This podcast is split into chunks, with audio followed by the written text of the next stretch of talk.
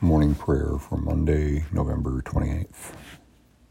Holy One, help us to realize our own power to change the world today. The power we have when we act with the love you have given us. May no one tell us we are not enough, especially that voice in our heads. Give us courage to comfort and to encourage.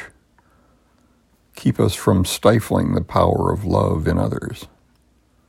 Grant us the wisdom to join together with others in love so that together we can change things we cannot do by ourselves.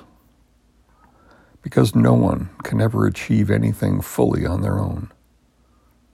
Bind us together. Help us recommit to listening and learning. Keep us from lecturing and pontificating.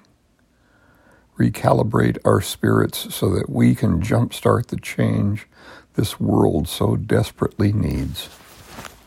Amen.